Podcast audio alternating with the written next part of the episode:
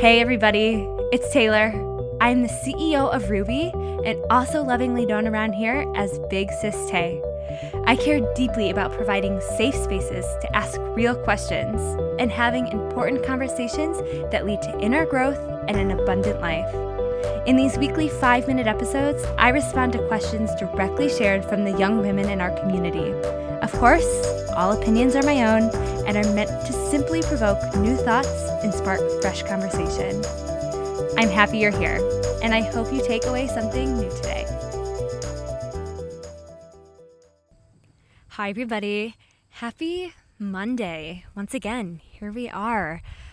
I, right in this moment, as I'm recording this, am looking out onto a beautiful lake.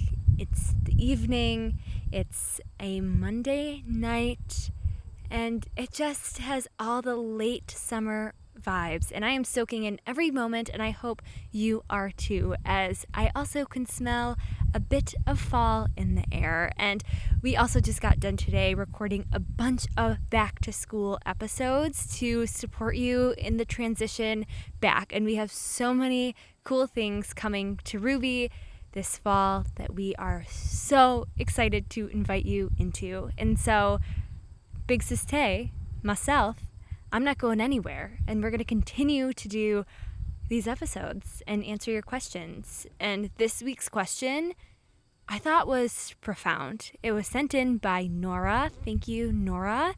And I think you're going to get a lot out of this one. So here it is.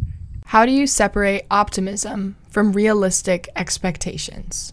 Ugh, I just love this question. It's so powerful because I think we all wonder that, right?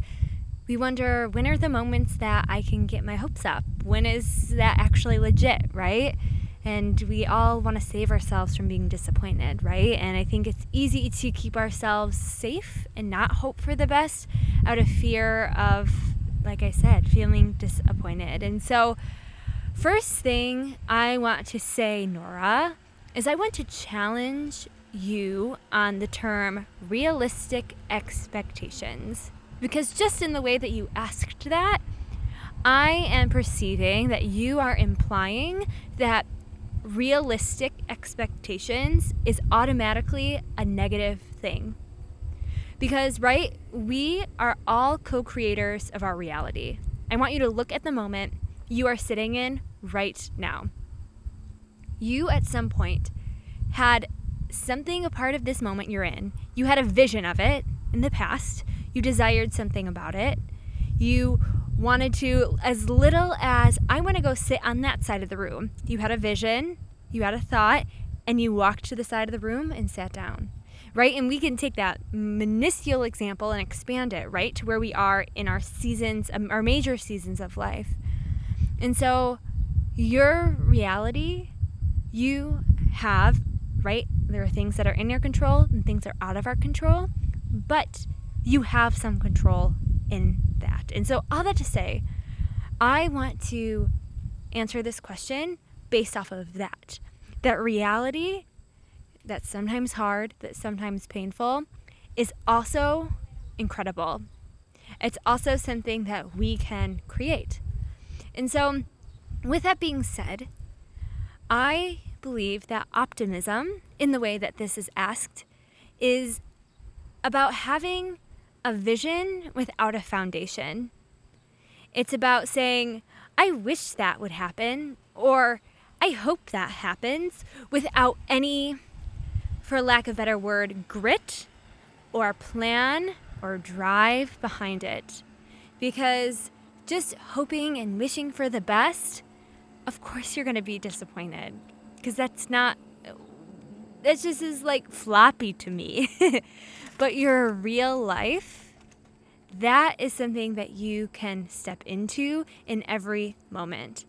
And so optimism, I don't think we really need it, but owning our reality and taking complete responsibility and showing up to our reality no matter what and creating it powerfully exactly how we desire, that is something that we all have the opportunity to do. And so I don't think this is as much about separating as it is redefining.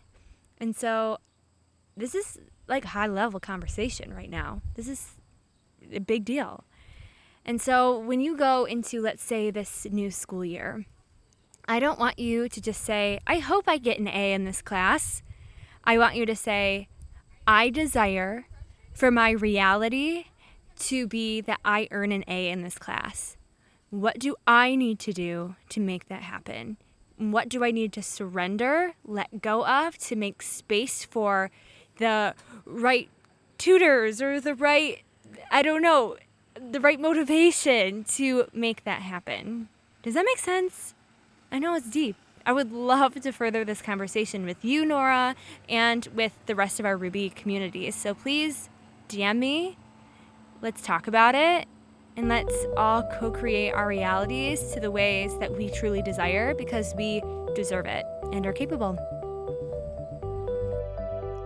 Thank you so much for tuning in to this week's Big Sis Tay moment. If you loved it, please be sure to DM us, share it with your friends, and pass it along to anybody you think needs to hear it. Please be sure you're following @_RubyCo on Instagram and TikTok. And we'll see you next week for another Big Sis Tay.